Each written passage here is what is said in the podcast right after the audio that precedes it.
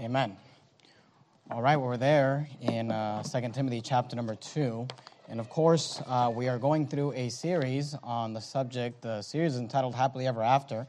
And we're learning about um, dating and marriage and having children, raising children, the establishment of a Christian home. Been going through the series the last several weeks. And if you remember, we started with a sermon several weeks ago on the subject of the institution of marriage. We just looked at a, a, general, did a general Bible study on the subject of what marriage is and what the Bible teaches about marriage. Then last week we spent both Sunday morning and Sunday evening service uh, on the subject of singles, and I preached uh, two sermons called "Are You Ready for Marriage?" and we did part one and part two. This morning I began a sermon entitled "Leadership and Submission in Marriage," and we're going to. I did part one this morning. We're going to do part two tonight and really, I, I focused in on the husbands this morning. We talked about leadership in the home and how the husband is to be uh, the leader. And I'm not going to re-preach that um, sermon tonight, of course, but uh, I, I, do want to say this: that these two sermons go hand in hand. And uh, if you weren't here for this morning's sermon, I'd encourage you to go back and listen to it, especially if you're a man. We talked about leadership uh, in the home from from the ones supposed to be leading, the man, we talked about leading from a position of moral authority, leading from a position of personal achievement, leading for the benefit of others. Tonight, I'm going to continue this idea, but we're going to shift gears a little bit and talk about leadership and submission in marriage and focusing in on the wives. And you're there in 1 Timothy chapter 2, and I'd like you to look down at verse number 9. The Bible says, In like manner also, and Paul says here in like manner also, because in the verse before that, he's referring to men. He says, I will therefore that men pray everywhere, lifting up holy hands without wrath and doubting. Talking about the fact that men need to be spiritual, love the Lord, be men that pray. And then he says, in like manner also, meaning that it's not just the husband's job to be spiritual, but the wife should be spiritual as well. In like manner also, that women adorn themselves in modest apparel with shamefacedness and sobriety, not with broided hair, gold or pearls, or costly array, but which becometh women professing godliness with good works. Notice verse 11. Let the women, we saw this verse in the morning, let the women learn in silence with all subjection. You see that word subjection there? It's the same word as uh, that we see in other passages that means to submit or submission. This is the biblical teaching in the Bible when it comes to the Christian home is that the husband is the head of the wife, and the wife is to submit unto her husband. And, and by the way, this is not just in the home, because context here of 1 Timothy 2 is within the church. In the church, God has ordained male leadership in all the institutions that God ordained. Uh, whether it's the home, whether it's the church, whether it's government, God has ordained for men to lead. He says that let the women learn in silence with all subjection.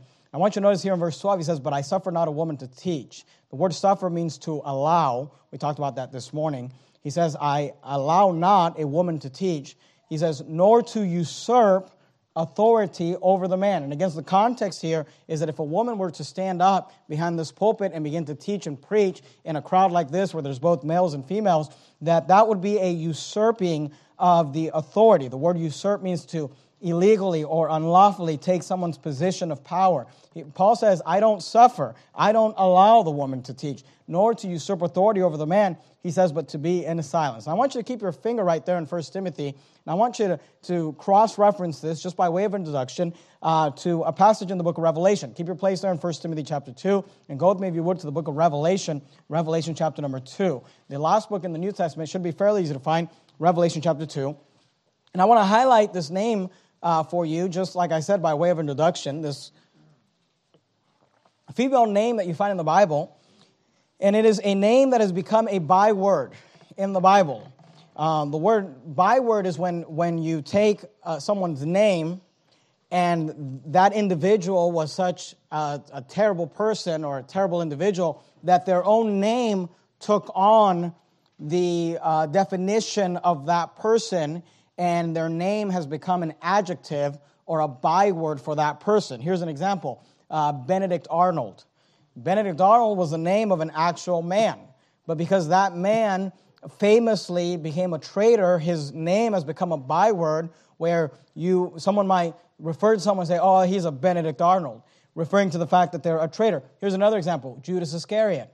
Judas Iscariot was an actual man who betrayed the Lord Jesus Christ, but his name, people say, oh, that, that's a Judas. And his name has become a byword. It's a negative thing, it's a negative connotation. Well, we see this in the Bible uh, in regards to a female character, and that, uh, that name is the name Jezebel. Throughout the Bible, you'll find this name Jezebel, and it's a negative thing. It's a byword. You, you don't really see, no, nobody's naming their little baby Jezebel. You know, we just had this beautiful daughter. What's your name? Her Jezebel. If that ever happened, you might be like, uh, Have you ever read the Bible? Uh, Jezebel's not a good name. Jezebel has the word Jezebel, the name Jezebel has become a byword for a negative thing. In Revelation chapter 2 and verse 20, we have the, the, the Lord Jesus Christ speaking to these churches in Asia, and he's speaking to these churches in, in, in the book of Revelation. It's, it's John's time um, that he's speaking to these churches that are uh, there physically, literally. And in verse 20, he says, Notwithstanding, I have a few things against thee. This is Jesus speaking to the church in Thyatira. He says, Because thou sufferest. Now, I want you to see that word sufferest. Remember, the word suffer means to allow. He says, Because thou sufferest. He says, You allow that woman, notice, Jezebel. Now, was there a, a, a woman whose literal name was Jezebel? Probably not. There was a woman he's referring to here, but he calls her Jezebel because she's personified the same things as the Old Testament character Jezebel has. He says, Because thou sufferest that woman Jezebel. Now I want you to see, you see the word sufferest? Remember 1 Timothy 2.12? But I suffer not a woman to teach but I suffer not a woman to teach. Here we're told, notwithstanding, I have a few things against thee, because thou sufferest that woman Jezebel, which calleth herself a prophetess, notice these words, to teach. So in 1 Timothy, Paul says, I suffer not a woman to teach. In Revelation, God, Jesus is saying, Thou sufferest that woman to teach, and he calls her Jezebel. Why? Because there's a personification here. Who's a Jezebel? What's a Jezebel? A Jezebel is a, a godless woman, a wicked woman. She's a bossy woman. She's a woman that usurps authority. She's a woman that does not submit to her God given authority. And I just want you to understand that throughout the Bible, whenever you see these bossy women, these angry, wicked women, they're never highlighted in a positive light. They're referred to as Jezebel. They're referred to as, they're, they're, they're given this name of this wicked woman in the Old Testament. So the name Jezebel has become a byword. And this idea of a woman uh, usurping the authority of her uh, God given spiritual authority of her husband or her father or the, the man that has been placed uh, over her, it is a wicked thing. And God looks down at that type of woman and he says, There goes a Jezebel. Thou sufferest that woman Jezebel, which calleth herself a prophetess, to teach, and to seduce my servants to commit fornication and to eat things sacrificed unto idols. I'd like you to keep your place there in 1 Timothy, if you would, and go with me to the book of Ephesians, Ephesians chapter number 5. If you start at 1 Timothy and you go backwards, you're going to go past 2nd and 1st Thessalonians, past Colossians, Philippians, into the book of Ephesians. Keep your place in 1 Timothy and go backwards past 2nd and 1st Thessalonians, Colossians, Philippians, and Ephesians. And let's talk about this idea of submission, the submission of the wife. This morning we talked about the leadership of the husband, and I think I thoroughly beat up on all the guys.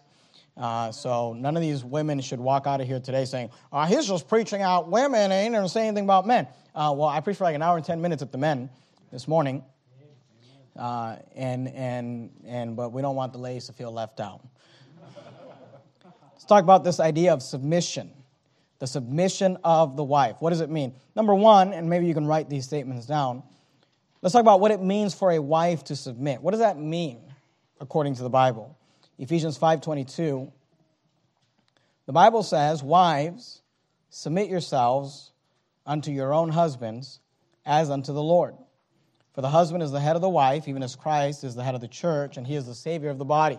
We saw this these verses this morning. I want you to notice that when we talk about submission, the wife submitting to her husband, what does that mean exactly? Submit or to submit means to come under the authority of their husband. That's what the word submit means. You notice the first three letters of the word submit or submission. Uh, uh, or, or subjection. It has that word sub, meaning to come under, like a submarine would go underwater. Here, the idea is that when a wife submit her, she submits herself, uh, she's coming under, she's placing herself under the authority of her husband. Wives, submit yourselves unto your own husbands as unto the Lord. For the husband is the head of the wife, even as Christ is the head of the church, the Savior of the body. Let me just point this out real quickly. It's interesting to me that God, over and over in the Bible, when you see these verses, he says, Submit yourselves unto your own husbands. Unto your own husbands. And you know, you see that and you think to yourself, well, whose other husband are you going to submit yourself into? But the, the, the, the problem is, or the idea is, that today, you know, this sermon, me preaching this sermon, was going to get a lot of negative uh, uh, thoughts and maybe emails or whatever. People will hear the sermon and say, I can't believe you're preaching that today. They'll say, you know, you shouldn't preach that wives should submit to their husbands. In fact, you should teach that wives should go out and work. And, and, and, and my response to that is, why? So they can go and submit themselves to somebody else's husband? No, nothing wrong with a woman going out and submitting herself under the authority of her male boss. But, you know, don't ever tell a woman to submit herself to her husband, and that's uh, a terrible thing to teach. No, the Bible says submit yourself unto your own husband. 1 Peter chapter 3, if you would, 1 Peter chapter 3, if you kept your place in 1 Timothy, from 1 Timothy you got 1, 2 Timothy, Titus, Philemon, Hebrews, James, 1 Peter. 1 2 Timothy, Titus, Philemon, Hebrews, James, 1 Peter, 1 Peter chapter 3. Let me just teach you this idea of submitting in the Bible. What does it mean? It means to come under the authority of your husband. It means to willingly place yourself under the authority. 1 Peter chapter 3, look at verse 1. Uh, verse 1. 1 Peter 3 and verse 1. Likewise, ye wives, notice, be in subjection to your own husbands Put yourself under the subjection. Bring yourself under the authority. Submit yourself under the authority of your own husbands, that if any obey not the word, they also may, without the word, be won by the conversation of the wife. And again, I'm not preaching about this necessarily, but here it says, even if your husband's not saved, you still have to submit yourself to the authority of your husband. Look at verse 5. For after this manner in the old time, the holy women also who trusted in God adorned themselves, notice, being in subjection unto their own husbands. So, what does it mean to submit? It means to come under the authority. It means to place yourself under the authority. It means that you realize, if you think of the word subject, you think of a kingdom. You might have a king or an emperor, and that king has subjects. What does that mean? It means that there are individuals who are citizens of his realm and they bring themselves under the authority of that king. They're called subjects because they're under the authority of the king. A wife is to submit herself or to subject herself under the authority of her husband. What does that mean? That means there's one boss in the home.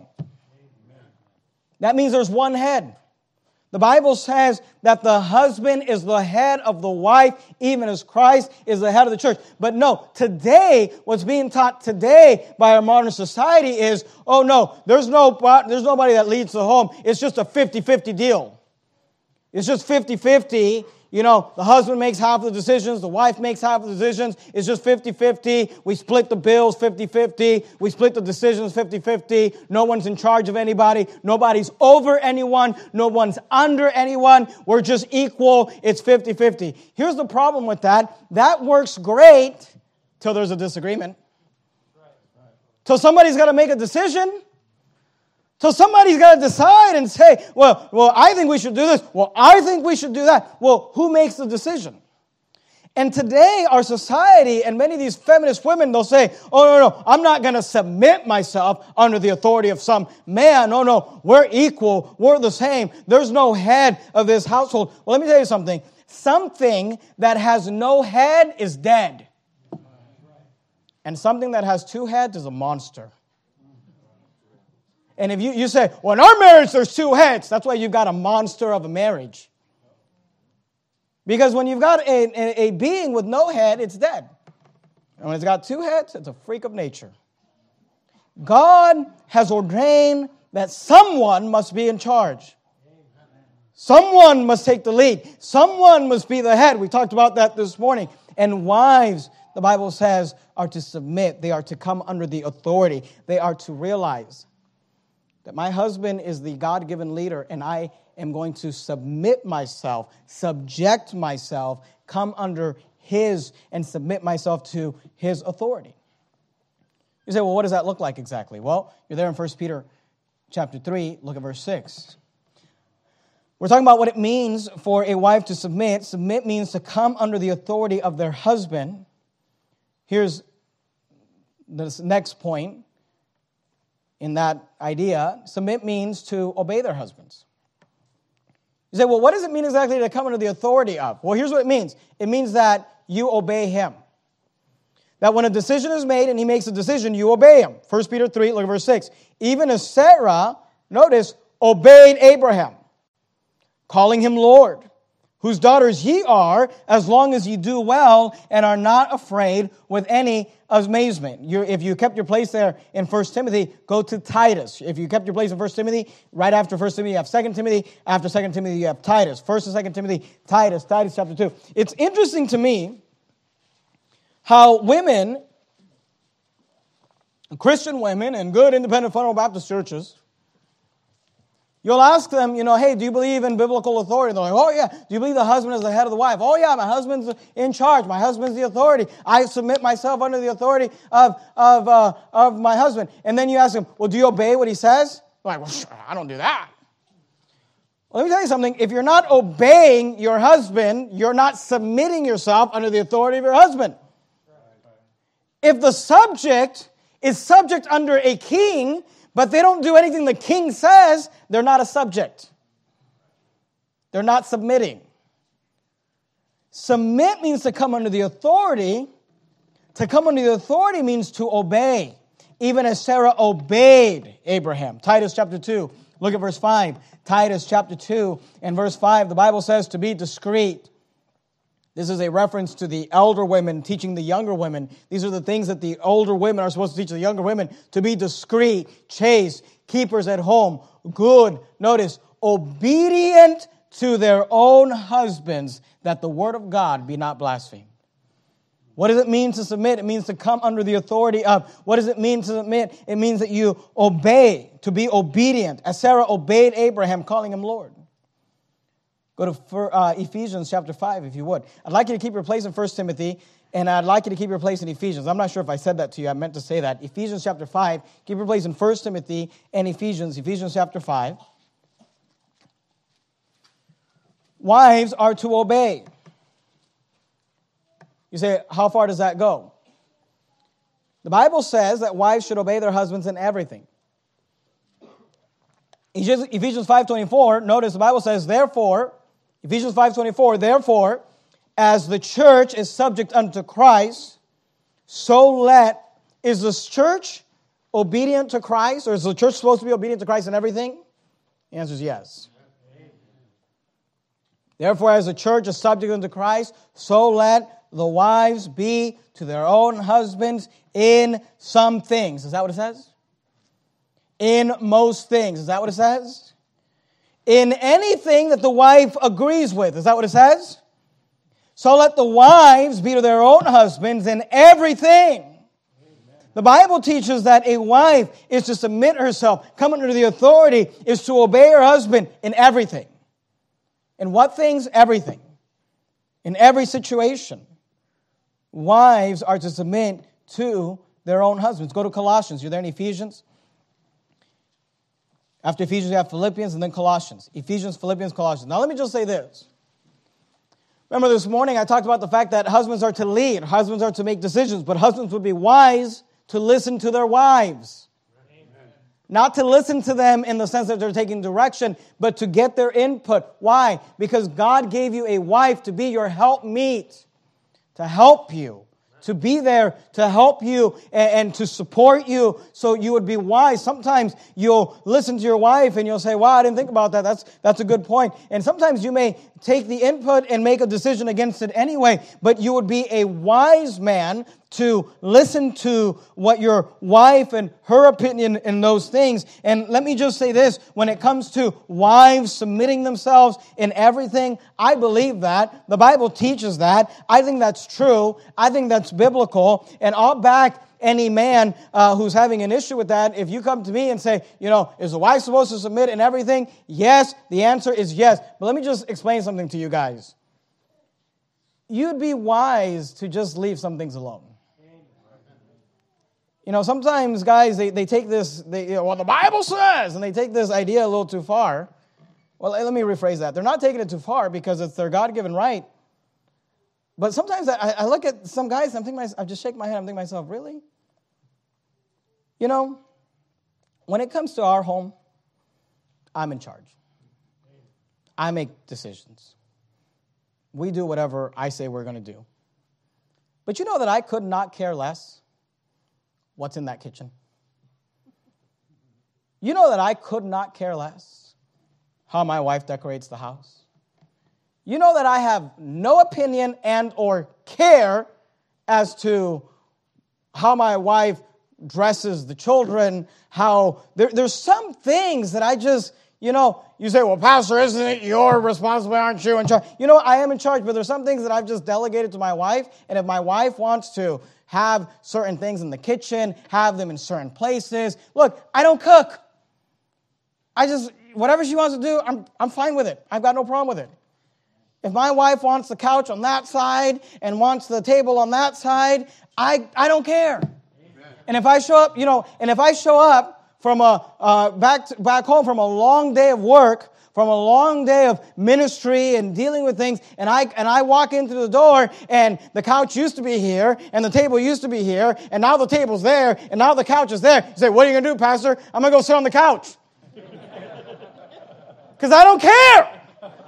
And some of you guys, you know, you got to get you. You have all these marriage problems because every little thing's a fight. Every little thing's an issue. Well, why did you? The the the the picture used to be there and now it's there. Why did you do that? I'm in charge of this homeless God. You're an idiot. Look, you ought to make decisions, you ought to lead, you ought to be strong, but there's some things that just don't matter. And look, this isn't just marriage, this is everything. You know that as a pastor of the church, I run this church, and I run this church, and some people don't like it when I say this, and that's your problem.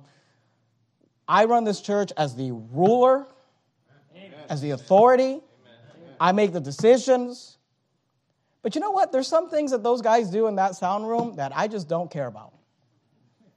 There's things the musicians do that I don't know and or care. I show up and I it sounds great.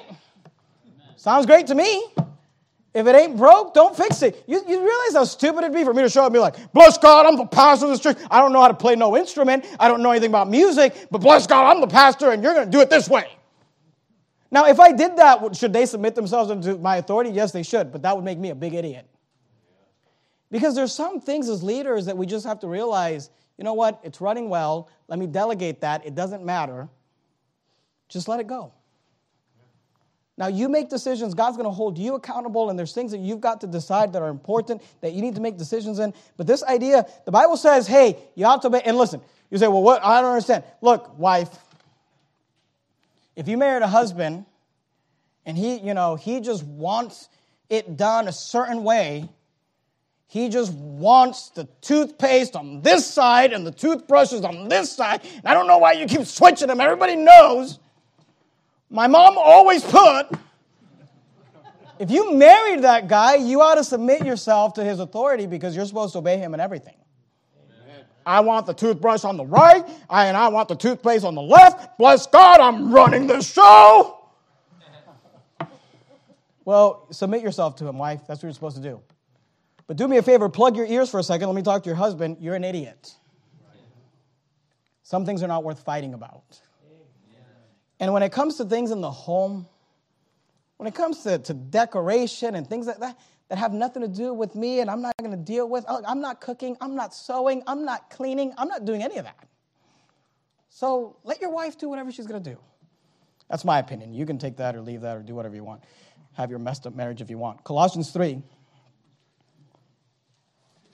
Wives are to submit themselves unto their own husbands in everything. But husbands would be wise to not just start being a control freak in every little thing either. There's one caveat, though, one biblical caveat. Colossians 3:18. Wives, submit yourselves unto your own husbands. Here's a caveat as it is fit in the Lord. What does that mean? Here's what it means that wives should obey their husbands in everything, except for when obeying your husband goes outside of the boundaries of what the Lord would have you to do. If your husband asks you to sin, then you are not to obey your husband. Because the Bible says that we ought to obey God rather than men. Because there are higher authorities. So, look, your husband, is it a sin that your genius of a husband wants a toothpaste on one side of the sink and the toothbrush on the other side? Is that a sin? No, it's not a sin, so you ought to obey him. But when your husband is asking you to do something, it is not, it's not fit in the Lord. Your husband's asking you to, you know, help him kill his boss or something. You don't have to submit to that. You don't have to obey. He, your, your husband decided he's going to start a side hustle. He's going to start selling crack cocaine. He'd like you to help him. You don't have to submit yourself to the authority of that. That's not fit in the Lord. That's not something God would want you to do.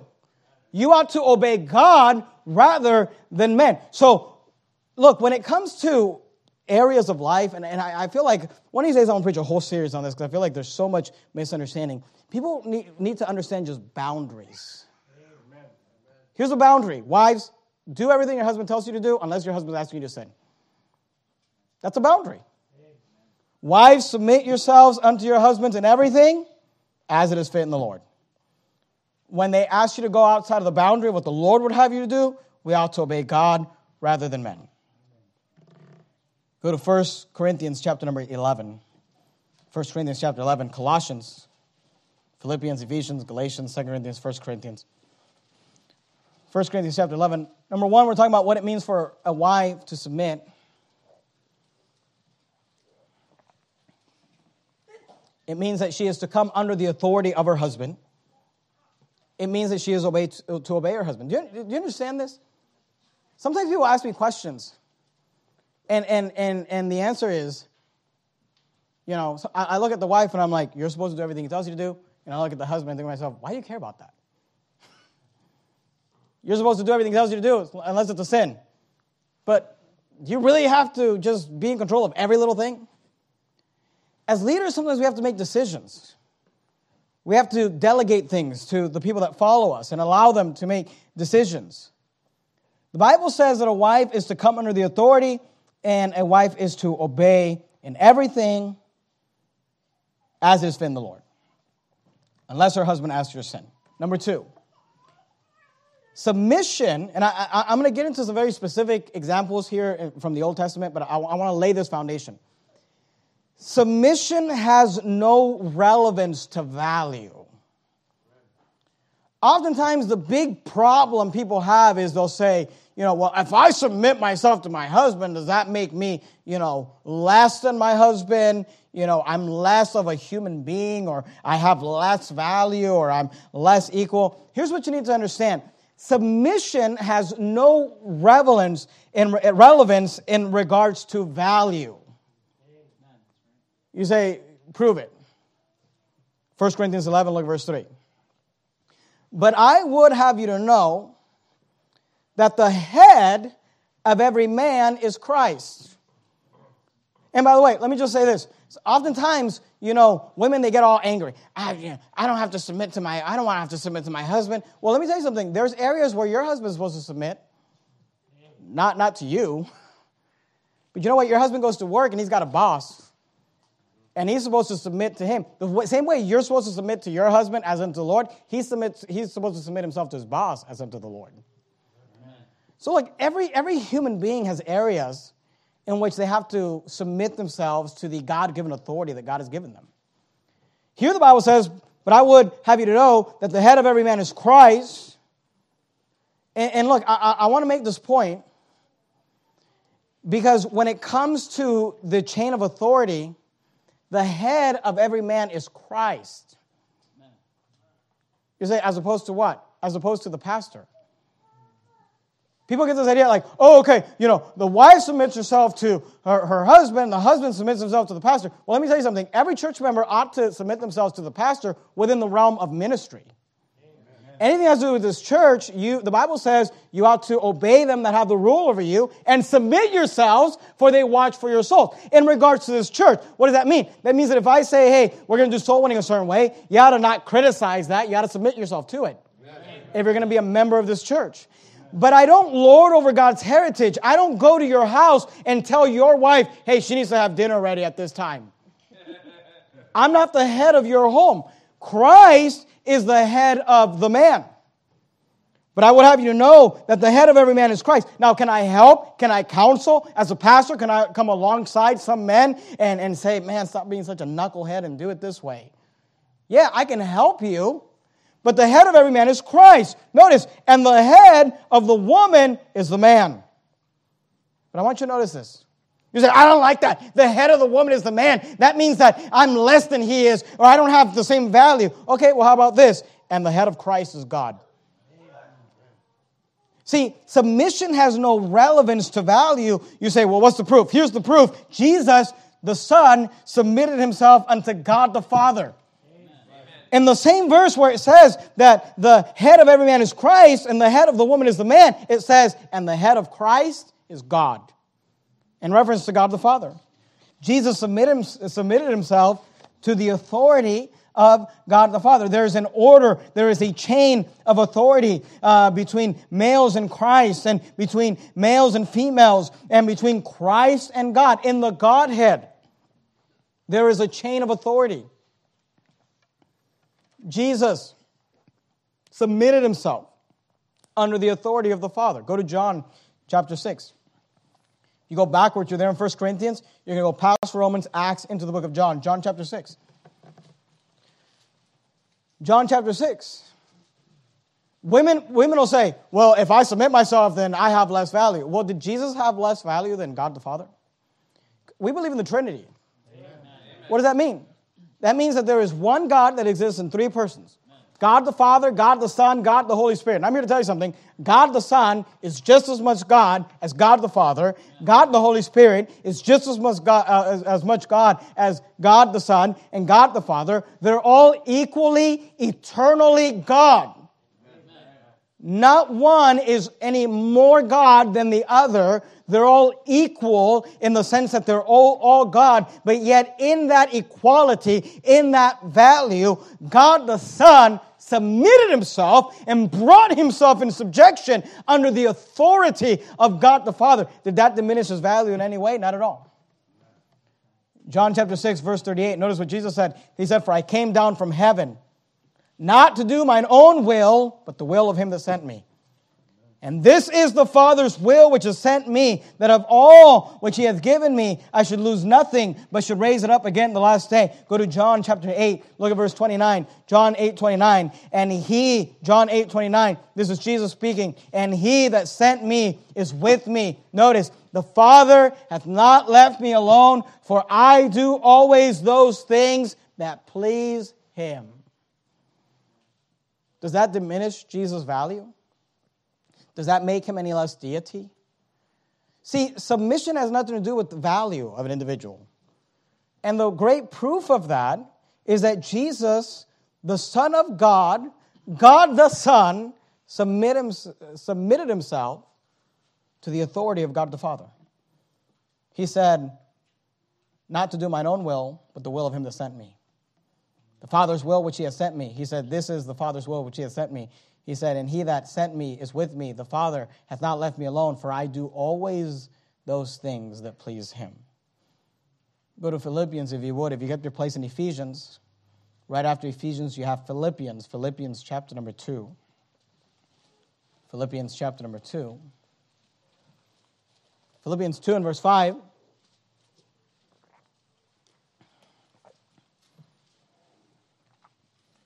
See, the Bible teaches that Jesus is equal in deity to God the Father. Philippians 2 5, let this mind be in you, which was also in Christ Jesus, who being in the form of God, thought it not robbery to be equal with God.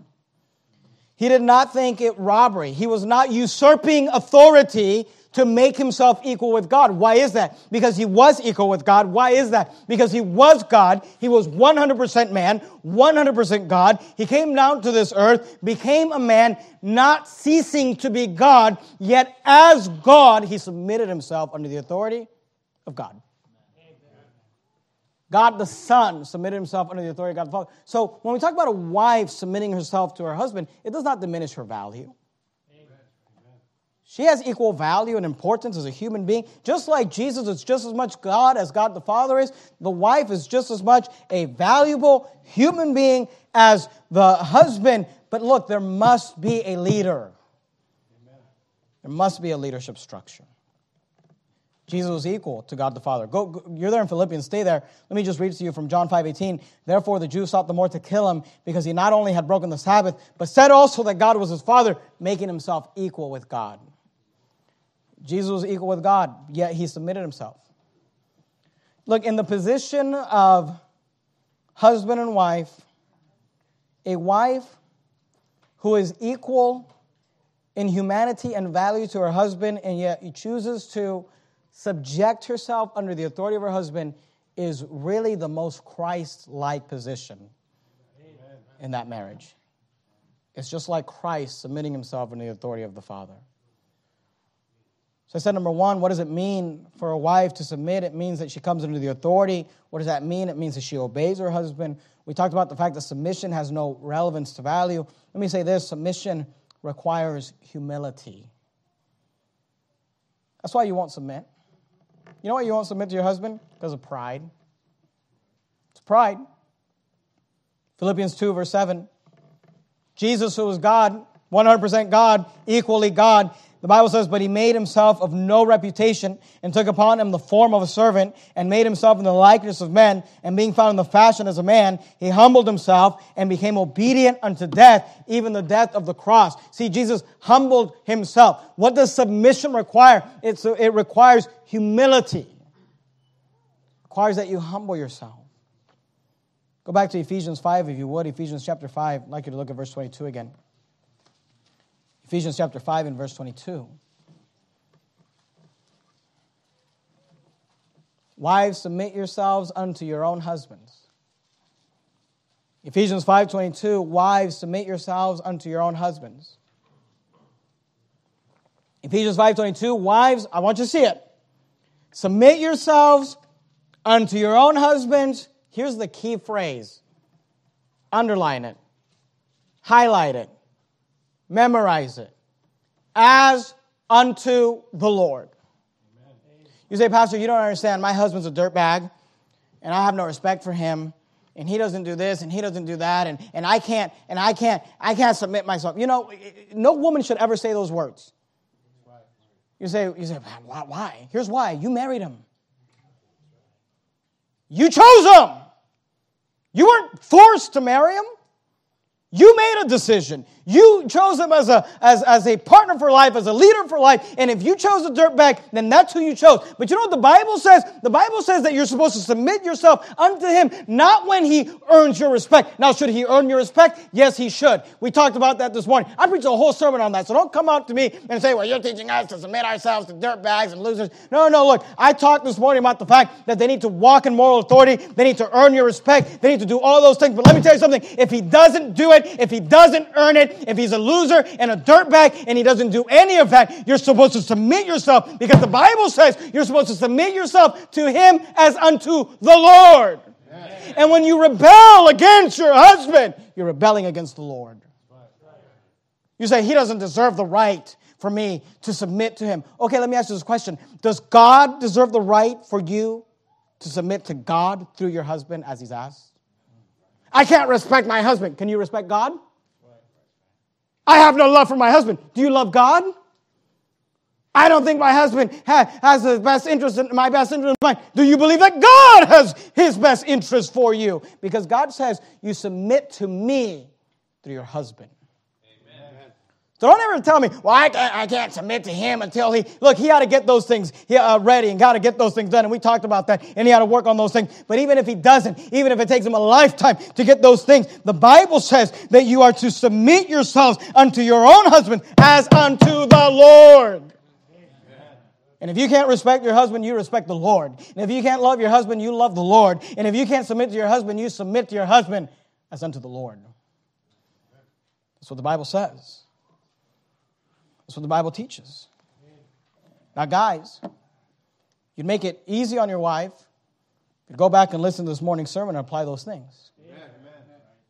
But whether your husband, lady, ever does those things, your job is to submit yourself to the Lord, unto the Lord, because the Lord asked it. I'd like you to go to the book of Exodus, if you would, Exodus chapter number 4.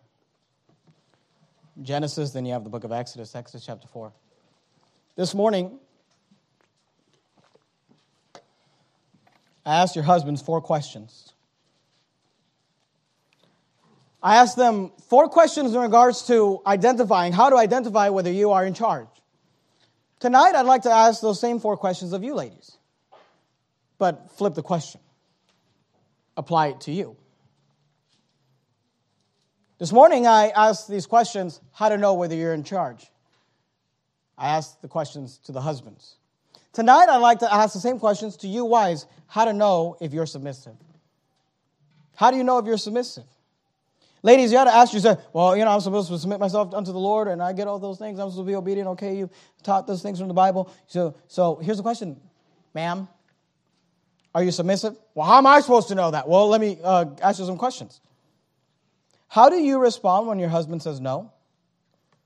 Or when he corrects you? How do you respond? When you say, I think we should do X, Y, and Z, and your husband says, No, we're not going to do that. I don't think we should do that. I don't think that's a good idea. Now, guys, I think you got to be careful how you word those things. But when, when it comes to a time of decision, because remember, something with no head is dead, and something with two heads is a monster. At some point, someone's got to take the lead, make the choice, make the decision. When the husband steps up and he says, No, no, we're not going to do that. When he disagrees with you, or when he corrects you, when he says, No, that's not right. No, that's not what we should do. No, that's not what we should say. No, that's not where we should go. No, that's not what we should drink. No, that's not what, that's not how we should uh, look at this situation. When your husband corrects you, or when he says no to you, lady, how do you respond? How you respond tells us a lot about your submission. Do you just go crazy every time he says no? Get all angry and upset and stomp and upset. Exodus chapter 4. In Exodus chapter 4 and verse 24, we have a very interesting story. I think one of the most, one of the most interesting stories in the Bible. It's, it's thrown in the Bible and it's thrown in without any context. There's no context to the stories. it's kind of thrown in there. And I think God did that because He just wanted to highlight this episode in the life of a great man, a great man of God by the name of Moses. Exodus chapter 4 and verse 24, the Bible says this, and it came to pass by the way in the inn that the Lord met him. Now, just to give you, just to give, give you the context of what's happening, God has commissioned Moses to go back to Egypt to bring the children of Israel out of bondage. Moses is on his way to Egypt. And while he's traveling there, he comes to an inn, and it came to pass, by the way, in the inn, that the Lord, you see capital L, capital O, capital R, capital D, Lord God, Almighty God, the Lord met him. Met who? Moses. Look at it. And sought to kill him. God met Moses at the inn with the intention to kill Moses sought to kill him, the him that was referring to Moses. You say, What in the world? What is this about? Look at verse 25. Then Zipporah, that's Moses' wife, took a sharp stone and cut off the foreskin of her son and cast it at his feet. She's flinging the foreskin. I just wanted to say that. I thought about making it the title of the sermon and said, Surely a bloody husband art thou to me. You say, What's going on here? Here's, what, here's what's going on. Here's what we can take from the context is that God sent Moses to Egypt to bring the children of Israel. But when God sent Moses, he said, Hey, Moses, by the way, before you go, I want you to circumcise your son. And, and the Bible doesn't tell us this. This is just the, what, the, the, what we gather from the story is that Moses went home and said, Hey, Zipporah, we're on our way. We're going to go free the children of Israel. You know what? God wants us to circumcise our son. And she did not agree. She must have thrown a fit about it. She must have got angry about it. She must have got really upset about it. In fact, she must have got so upset about it that Moses decided to obey his wife and not God. And when Moses got to the inn and his son was not yet circumcised, the Lord showed up and sought to kill him. The Lord showed up and he said, Moses, listen, we, we gotta get, we gotta understand something here. You need to be more afraid of me than you are your wife. You're gonna obey me, Moses. If, if, if, there's a decision that needs to be made, Moses, whether you're going to obey the Lord or you're going to obey your wife, you're going to obey me or I'm going to kill you, Moses. So Moses goes back home and says, Hey, Zipporah, we're going to circumcise the boy. She's not happy about it. Verse 25. Then Zipporah took a sharp stone and cut off the foreskin of her son and cast it at his feet and said, Surely a bloody husband art thou to me. So he, the Lord, let him, Moses, go. It's almost like God had Moses. You're going to circumcise the son, Moses. You're going to circumcise, you're going to obey me, Moses. And she takes a stone, circumcise the boy cuts off the foreskin of her son and casts it at his feet. But she's not happy about it. Surely she's yelling at Moses, Surely a bloody husband art thou to me. Verse 26. So he let him go. And she said, A bloody husband thou art because of the circumcision. Here, God forced Moses to force his wife to obey. But I want you to notice how she obeyed. She's angry about it. She's upset about it. She's throwing stuff. You know, it's not a good fight when you're flinging foreskins. It's not a good fight. You say, why do you keep saying that? Because I want to highlight, you say, why do you think God added this story in the Bible? I think to highlight how ridiculous God feels about a woman that won't submit to her husband. Let me explain something to you, ladies. The only time you, and the only time your husband will ever truly know whether you are a submissive wife or not is when he makes a decision you don't like. That's it. I mean, if every time your husband makes a decision, you're like, what are we going to do, honey? And he's like, I'm going to do this. And you're like, that's what I would have done. Well, there, you haven't proven you're submissive. He's doing everything you want. And I hope that most of the time your husband and you are on the same page. I hope most of the time you guys are following the Lord and, and doing what God tells you to do and you're in agreement. But let me tell you something. Every once in a while, you're not going to agree. Every once in a while, a decision is going to have to be made and you may not agree with it and he may be right or he may be wrong. That's beside the point. The point is this. He's the boss. And how you respond the fact that you throw stuff every time he says no. The fact that you throw a fit every time he says no. The fact that you get angry and get upset and raise your voice and cuss and yell. All those things prove one thing. You're not submissive. Because the only time we know whether you're submissive or not is when a decision needs to be made and it goes against what you think it ought to go. And at that moment, we will truly find out whether you've submitted yourself unto the Lord or whether you only submit when he's doing what you want anyway. And, and let me just help you out with something, ladies. Go to 2 Samuel. 2 Samuel chapter 6. Exodus, Leviticus, Numbers, Deuteronomy, Joshua, Judges, Ruth, 1 Samuel. 2 Samuel chapter 6. Some of you ladies are like, man, this morning sermon was a little better than this.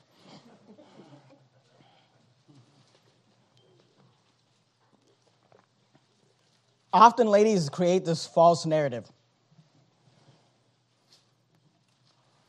Over the years, we've, we've counseled so many marriages. My wife and I have counseled so many marriages. And what I've noticed is that wives, they create this false narrative. They'll, they'll go to these two extremes. One extreme is, I can't say anything to my husband. He's just a dictator. I can't express anything to him. I just have to silently suffer. And then the other extreme is I scream and yell and fling foreskins and throw fits and get angry. And they create this false dichotomy that either I suffer quietly for the Lord or I just have to take charge and take control. And they ignore the fact that there's this third option. What's the third option? Where you could, in a meek and quiet spirit, express to your husband your opinion without screaming and yelling and flinging foreskins. You know that's an option too? That you can say, hey, honey. Hey, sweetie. Hey, big guy. I know you're in charge. But I just thought that you should know I think X, Y, and Z, but whatever decision you make, I'll submit to you. Because you're my husband and I love you. Some of you wives might find that your husband starts listening to you a little more if you quit throwing foreskins at his face. I don't understand why my husband won't listen to me. Because every time he gives, he tells you you're going to do something, you throw something at him. You scream at him and yell at him and try to put him in a headlock. You got these two extremes. I got to suffer silently or I got to throw a fit. Why can't you just speak like a human being? Amen. You say, well, I don't know. Okay, how about you pretend you're talking to your boss at work? You're not to yell at him. Not to kick him in the chins. I mean, why, you, you, you have enough respect to speak to your boss at work when he makes decisions you don't like. You, you may think all these bad things about him, but you say, hey, sir, listen, I understand. I don't think we should do that, but it's your choice. Why don't you talk like that to your husband? Why don't you decide that there is actually a third option? It's called the godly option, where you actually just have a meek and quiet spirit. And you express, because you're the helpmeet, you express your opinion to your husband but you do it in a respectful and a loving way, and you may find that he starts listening. And maybe he might say, Oh, that's a good idea. I hadn't thought about that. 2 Samuel chapter number 6. I, I don't, I don't do this. And I don't do this because I don't need to do this. But I, I, heard a pastor advise one time, he gave this advice that husbands, and I, let me give this disclaimer, guys. I want to give this disclaimer because you may try this and might not work out for you. And I'm just telling you, I don't do this, but I, don't need to do it. That's why I don't do it. But I heard a pastor one time advise that every once in a while you should just say no to your wife for no reason. He's, he's like, you know, every once in a while just say no, just for no reason. And this is what he said, just to show who, who's in charge. Some of you guys, you know, maybe you should say no to your wife just to see how she responds. You're not the boss if you can't say no. That's why I guard this very carefully at church as a pastor. I guard this ability, this authority to say no. Because the only thing that really makes you the leader is the ability to say no. And if you're just always doing what the people following you want to do, you're not leading. So, wife, how do you respond when your husband says no? How do you respond when he corrects you? In fact, the next time your husband says no and disagrees with you, you got to look at that as an opportunity the next time there's a decision to be made and, and, and you think something should be done and your husband decides against it, you got to take that as an opportunity to say, I'm going to submit to my husband as unto the Lord. And you got to say, sure thing, honey. And when he, you know, wakes up after fainting, he might be like, I want to take you out for dinner. Can I buy you some flowers? How do you respond? Here's number two. I'm just, I'm just asking you questions. This is a, a test on your submissiveness. How do you respond when your husband says no? How do you respond when he corrects you? Number two, does your husband have to be careful around you because of, because of how you may respond? Because there's already been too many foreskins flung at him? Or does he have to walk on eggshells around you? Let me give you an example. 2 Samuel chapter 6, look at verse 14. 2 Samuel 6, 14. 2 Samuel 6, 14. And David danced before the Lord with all his might. Now, I don't have time to develop this, but let me just say the Bible nowhere indicates that David has done anything wrong here. He's not at a nightclub dancing. He's dancing before the Lord by, by himself. There's nothing sensual or worldly about this. He danced before the Lord with all his might, and David was girded with a linen ephod. So David and all the house of Israel brought up the ark of the Lord with shouting and with the sound of a trumpet. And again, I don't have time to develop this, but if you remember, the ark of the covenant had been lost to the Philistines. They had brought it back, but they had not brought it back to Jerusalem or brought it back to the house of God, the tabernacle, excuse me. David is bringing it back, but if you remember, he brought it back in a wrong way, and as a result, a man by the name of Uzzah was, was killed by the Lord. And now David has gone right with God. They went back and read the Bible and figured out how they're supposed to bring the ark back. And now they're doing it right. They're doing it with God's blessing. And as they're bringing the ark of the Lord back to its proper place, David is rejoicing and he's dancing before the Lord with all his might. Look at verse 16. Well, actually, look at verse 15. And so David and all the house of Israel brought up the ark of the Lord with shouting and with sounds of a trumpet. And as the ark of the Lord came into the city of David, Michal, Saul's daughter, looked through a window. Question I've got for Michal is why are you looking through a window? Why aren't you at church with David?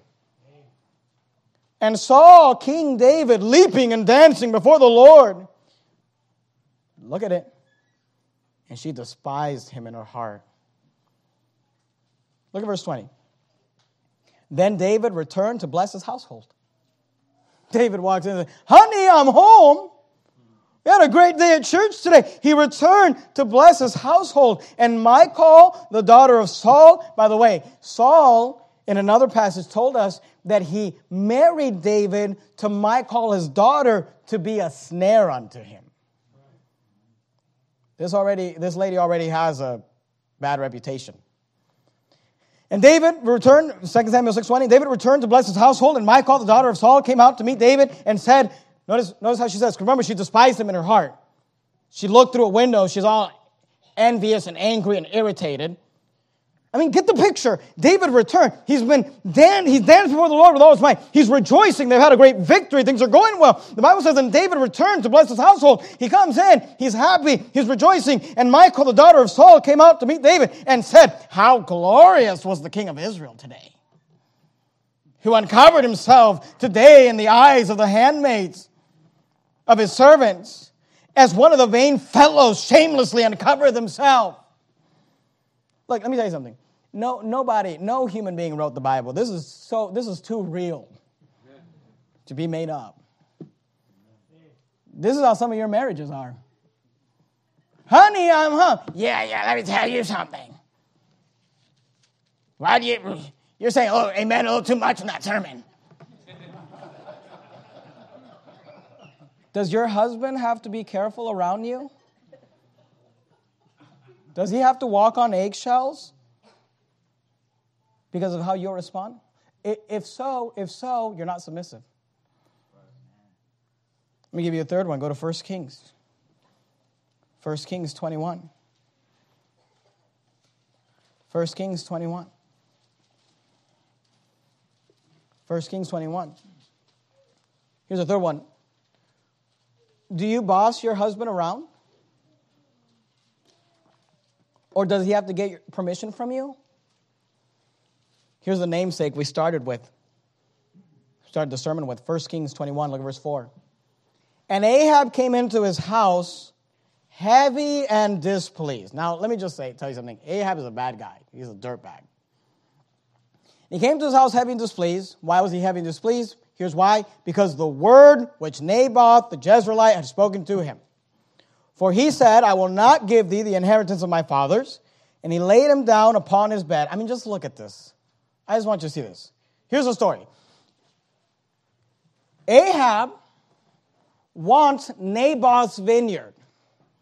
Why does he want Naboth's vineyard? We don't know. I'm assuming because it's better to dwell in the wilderness than with a angry and contentious wife. I'm assuming that's why he wanted it. But he goes to Naboth and he says, Hey, Naboth, I would like to buy your vineyard. And Naboth says, It's not for sale. And he says, How about I give you a better vineyard? And Naboth says, Nope, I don't want to sell it. So Ahab goes home. This is how some of you guys go home after work. And Ahab came into his house heavy and displeased because the word which Naboth the Jezreelite had spoken to him, for he said, I will not give the inheritance of my fathers. And he laid down, look, look at this. God, man, this, this should not be you. And he laid him down upon his bed and turned away his face and would eat no bread. Throwing a little fit. Verse 5 But Jezebel, his wife, came to him and said unto him, Why is the spirit, why is thy spirit so sad that thou eatest no bread? Look what she says. Look at verse 6. Then he said unto her, Because I spake unto Naboth. I mean, this is this is the type of guy. I spake to Naboth the Jezreelite and said unto him, Give me thy vineyard for money. Or else, if it please thee, I will give thee another vineyard for it. And he answered, I will not give thee my vineyard. So some men go home and talk to their wives. I asked my, I asked my boss to give me the day off and he. He was mean to me. Look verse 7. And Jezebel, his wife, said unto him, Does thou now, does thou now govern the kingdom of Israel? Look at she's rebuking him. And Jezebel, his wife, said unto him, Dost thou now govern the kingdom of Israel? Arise and eat bread and let thine heart be merry. Look what she says. This is a bossy woman. I will give thee the vineyard of Naboth the Jezreelite. You know, here's the thing Ahab's a little punk, but at least he wasn't willing to cross any lines to get this vineyard. But wherever you got, here we got bossy Jezebel. leave it, leave it to me. I'll give thee the vineyard of Naboth the Jezreelite. Look at verse 8. So she wrote letters in Ahab's name and sealed them with his seal and sent the letters unto the elders and to the nobles that were in the city dwelling with Naboth. And she wrote in the letter saying, Proclaim a fast and set Naboth on high among the people and set two men, sons of Belial, before him to bear witness against him, saying, Thou didst blaspheme God and the king, and then carry him out and stone him that he may die. Jezebel comes up with this plan where she gets two sons of Belial, which are uh, uh, reprobates, which are the sons of the devil, and she gets them to lie about Naboth and say, We heard him blaspheme God. They stone him and kill him unjustly. And then, we won't take the time to read it, she presents the, the vineyard of Naboth to Ahab, and Ahab just takes it like, Oh, this is so great. When his bossy, conniving wife killed a man unjustly to do it. You know, you said, well, what should have Ahab done? He should have told his wife no. First of all, he should not have thrown a stinking fit the way he did. Listen, guys, I get it. I get it that your wife is your helpmeet and she's supposed to encourage you and, and all those things. And, and, and, and sometimes it's good to speak to your wife about your trials and your, all those things and the things you're dealing with. And I'm not going to sit here and tell you that I don't do that because I definitely talk to my wife about things I'm going through and things that um, we're dealing with and, and, and, and vent to her and all those things. There's nothing wrong with that. But you better not be throwing a stinking fit like a baby or wife. And your wife's like, you need to get up and act like a man, you crossed a line. But I want you to notice this bossy woman, Jezebel. Go to 1 Kings, you're there in 1 Kings 21. Go back to 1 Kings 19. Jezebel was just known as this bossy, angry woman. And everyone was afraid of her. I mean, look, even Elijah, the great prophet, when Ahab was threatening to kill Elijah, the prophet, Elijah didn't care. Because Ahab's a little pansy. Ahab's like, I'm going to kill Elijah. And Elijah's like, so? But when Jezebel threatens Elijah, 1 Kings 19, look at verse 22. Then Jezebel sent the messenger into Elijah saying, because remember, Elijah crossed the line, he killed 400 of her prophets. 1 Kings 19, 2. Then Jezebel sent a messenger to Elijah, saying, So let the gods do to me, and more also, if I make not thy life as the life of one of them by tomorrow about this time. She said, I'm going to kill you like you killed my prophets. And when he saw that, he arose and went for his life and came to Beersheba, which belonged to Judah, and left him. Uh, he left his servants there. But he himself went a day's journey into the wilderness and came and sat down under a juniper tree. This is Elijah. This is a great man of God. He came and sat down, and he requested for himself that he might die and said, It is enough now, O Lord, take away my life, for I am not better than my father's. You see this bossy, angry woman just usurping her authority over her husband, over Naboth, over Elijah. Go to Genesis, Genesis 27. I'm, I'm going to say something to you, and you ladies might get offended at this, but I'm an hour into the sermon. I'm pretty sure I've already offended you, so I don't think it makes much of a difference. But let me explain something to you.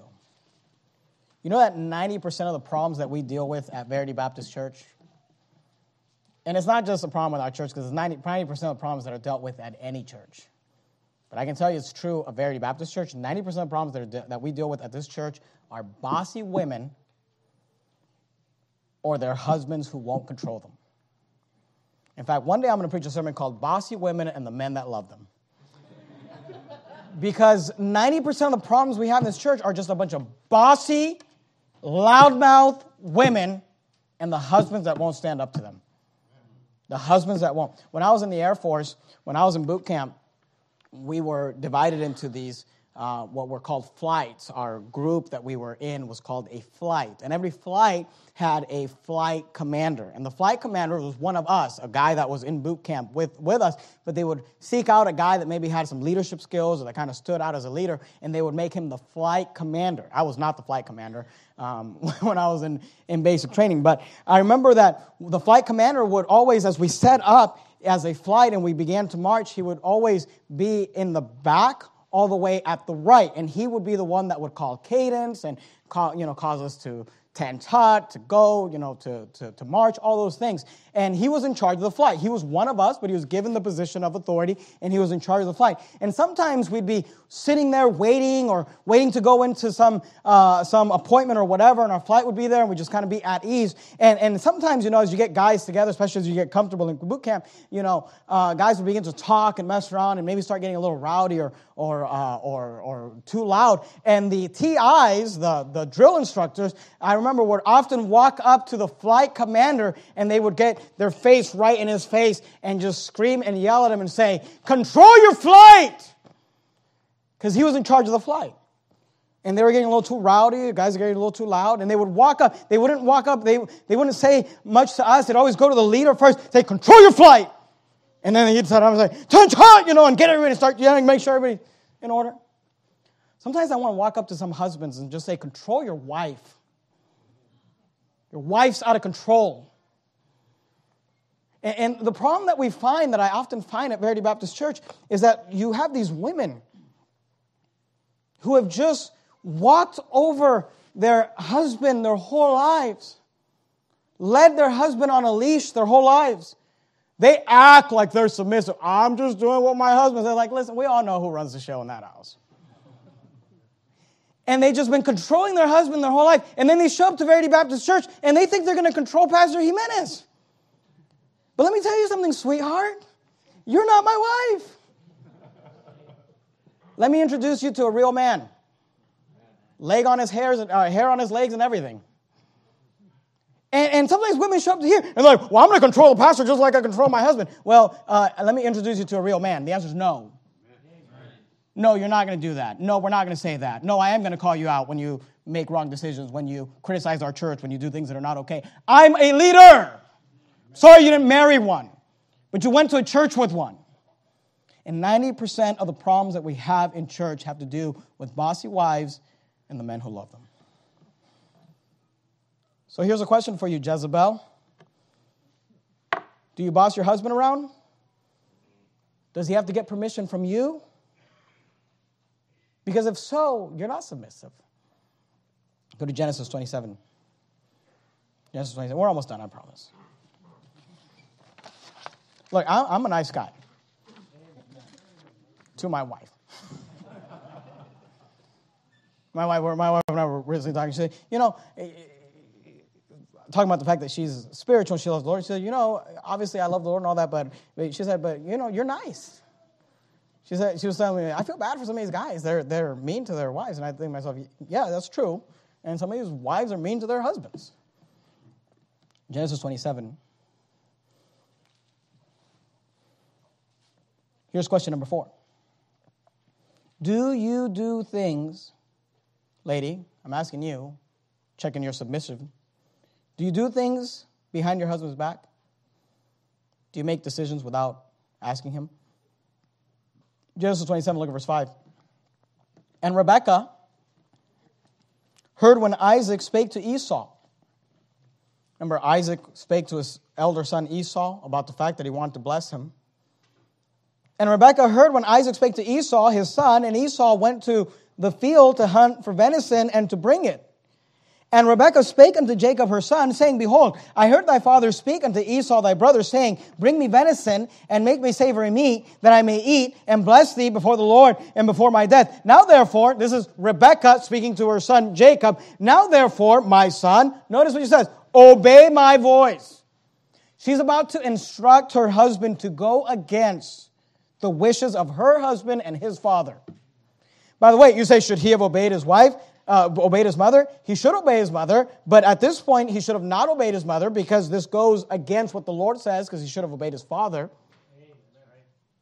Now, therefore, my son, obey my voice according to that which I command thee. Go now to the flock and fetch me from thence two good kids of the goats, and I will make them savory meat for thy father, such as he loveth. And thou shalt bring it to thy father, that he may eat, and that he may bless thee, Jacob, instead of Esau, before his death. Now, notice Jacob asked a very good question. Verse 11. And Jacob said to Rebekah, his mother, Behold, Esau, my brother, is a hairy man, and I am a smooth man. My father, peradventure, will feel me, and I shall seem to him as a deceiver. That's because you are. And I shall bring a curse upon me and not a blessing. Notice what she says, verse 13. And his mother said unto him, Upon me be thy curse, my son. Only obey my voice and go fetch me them. Let me tell you something. If you're making decisions behind your husband's back, not allowing him to make decisions, sneaking around behind his back and doing things he's not aware of, you're not a submissive wife. You're not submitting yourself to the authority of your husband. Here, Rebekah was working with her son Jacob to deceive their God given authority, her husband and his father. And it was wrong. Go to 1 Peter chapter 3. It's the last place we'll go to, 1 Peter chapter 3. We're talking about the submission of the wife. What does it mean to be submissive? It means that you come under the authority of your husband. Someone has to be in charge. You can't have two heads. That's a monster. You can't have no heads. That's dead. Someone has to be the head. Someone has to be in charge. What does that mean? You submit yourself means that you obey your husband in everything as it is fit in the Lord. Submission has no re- relevance to value. It doesn't diminish you as a person. Just like it did not diminish Christ and his deity to submit himself to the authority of the Father. However, it does require humility. It requires humility to say, I realize that God has placed this man under, he is my God given authority, and I'm going to submit to him as I submit to Christ, to the Lord. Now, hopefully, he'll earn your love and he'll earn your respect, but even if he doesn't, you should have enough love and respect for the Lord to submit to your husband. We talked about how do you know if you're submissive? Well, how do you respond when your husband says no? How do you respond when he corrects you? We talk about how to know whether you're submissive. Does your husband have to be careful around you because of how you may respond, or, or does he have to walk on eggshells around you because uh, how you may react? Does your husband, do you boss your husband around, or does he have to get your permission? Do you th- do things behind your husband's back, or do you make decisions without asking him? In 1 Peter chapter 3 and verse 1. And by the way, when it comes to this idea of do you do things behind your husband's back and, and, and all those things, you know the Bible says about the virtuous woman that uh, her husband doth safely trust in her. He can trust her. She's not lying to him. She's not making decisions without bringing it before him. You know, when you talks when you when it comes to ladies, ladies often focus on beauty. And I don't think there's anything wrong with that. I think it's good for a lady to try to look her best and look nice. There's nothing in the world wrong with that. But that should not be your main focus. The Bible says that, that, that beauty is vain. In 1 Peter chapter 3 and verse 1, the Bible says this, Likewise, ye wives, be in subjection to your own husbands. That if any obey not the word, they also may, without the word, be won by the conversation. The word conversation means the conduct, the lifestyle of the wives while they behold your chaste conversation coupled with fear. Whose adorning, let it not be that outward adorning of plaiting the hair and of wearing of gold and of putting on of apparel, That's what we normally focus on. That's what maybe worldly ladies focus on. They focus on that outward adorning of plaiting the hair and of wearing of gold and of putting on of apparel. God says in verse 4 For you, he says, but let it be the hidden man of the heart, in that which is not corruptible. Even, notice this, even the ornament. What's an ornament? It's, it's something that ordains you. It's like a piece of jewelry. You, you, say, I like to put on nice jewelry. And I, and I, think it's nice for ladies to put on nice jewelry and nice earrings and, and those things to try to ordain you, yourself and try to look nice. There's nothing wrong with that. But here he says, you know what? You should really be the way that you ordain yourself. He said, even the ornament of a meek and quiet spirit, which is in the sight of God of great price. For after this manner, in the old time, the holy women also who trusted in God, notice, adorned themselves, being in subjection unto their own husbands. You say, I want to be, I want to look nice for my husband. I hope you do. But you know what will make you truly beautiful to your husband? Is when you reverently submit yourself to the authority of your husband as unto the Lord. For after this manner, the old in the old time, the holy women also who trusted in God adorned themselves, being in subjection unto their own husbands. Why don't you decide to put on?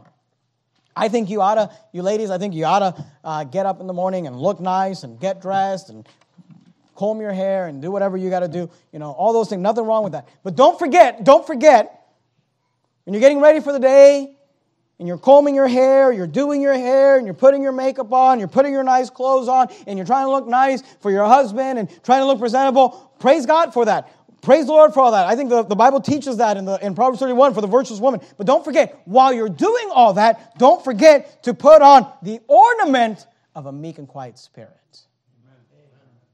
Because that is what will truly make you beautiful to God and your husband. Let's bow our heads in our word of prayer. Heavenly Father. Lord, we thank you for these principles in the Bible. And Lord, I, I pray you'd help us to have marriages where husbands would step up to lead and wives would submit as unto the Lord. And here's what I know the Bible works. The Bible works in everything, the Bible works in anything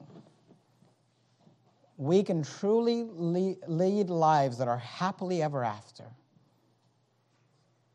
when we enter into the God given roles that you've given us. I pray you'd help us to learn that. Help us to have that. In the matchless name of Christ, we pray. Amen.